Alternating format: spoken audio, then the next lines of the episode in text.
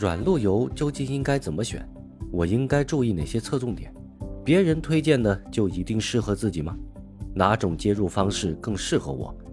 那么多的系统，我应该选哪个？如果你正好在为这些问题发愁，这一期的电脑数码一点通，我会尝试着把这些问题都说清楚。在之前的节目里已经有说过，软路由其实并不适合所有人。如果你经过慎重的考虑，决定要试一试，那么首先需要解决的就是确定好 CPU 的类型。笼统的说，采用 ARM 处理器的软路由功耗更低，体积也容易做到更小。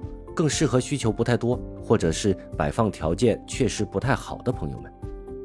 而采用 x 八六处理器的软路由产品，虽然功耗和体积会更大一些，但能够实现更多的功能，跑 Docker 实现远程下载，充当多媒体转码服务器，甚至是直接通过虚拟化平台完成更加复杂的协同性功能，都需要一个强大的处理器才能完成。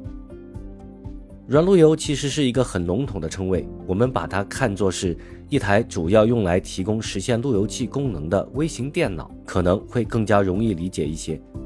我们之所以会有购买软路由的需求，肯定不是简简单单的拿来拨个号就行，所以在系统的选择上，我们也需要多留一点心。目前常见的会部署在软路由上的系统，有较为常规的 ROS、爱快以及 OpenWRT。每个系统有各自的侧重点，在这里不详细去讲。不过，如果你只是想要入门，那么选择 OpenWRT 是一个更好的选择。如果你还想要实现更多的功能，那么你可能还会接触到 PVG、ESXi 这些虚拟化平台。所以，如果你真的是铁了心的想要好好的玩一玩路由器，那么。在预算允许的情况下，选择一款采用了 x 八六 CPU 平台，并且支持 VTD，在内存和硬盘的扩展方面都比较好的产品，是个更加合理的思路。那么，采用 ARM 处理器的软路由就毫无是处了吗？并不是。如果我们的基础带宽不高，比如在五百兆以下。同时，我们只是简单的想要施个法，顺带着再用点基础的插件功能的话，采用 ARM 处理器的软路由就完全够用了。另外，在功耗方面，这类产品也会比 x 八六的要低上很多，几瓦的功耗对比几十瓦的功耗，这一年下来怎么也得省下个十几块钱吧。嗯嗯，开个玩笑。软路由选好了，又应该怎么用呢？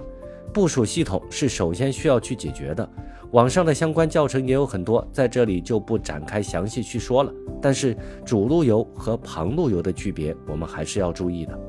为了方便大家的理解，主路由就是网络接入家里的第一个关卡，只要主路由出故障了，那么整个家里的互联网连接都会受到影响。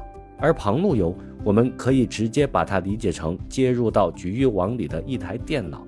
它出了问题，整个家里的其他设备不会受到太大的影响。我们可以比较自由的、随时随地的对它进行调整，不用担心系统崩了，家里人提着刀追着你满屋跑的情况。所以，对于刚开始接触软路由的朋友们，比较建议先通过旁路由的方式熟悉熟悉具体的用法，然后再根据实际情况去考虑是否需要升级到主路由。由于时间的关系，这期节目就先聊到这里。更多的关于软路由的进阶视频，我们下次再聊。一个人利用业余时间做视频，不敢做得太长，但我会尽量保持稳定的更新频率。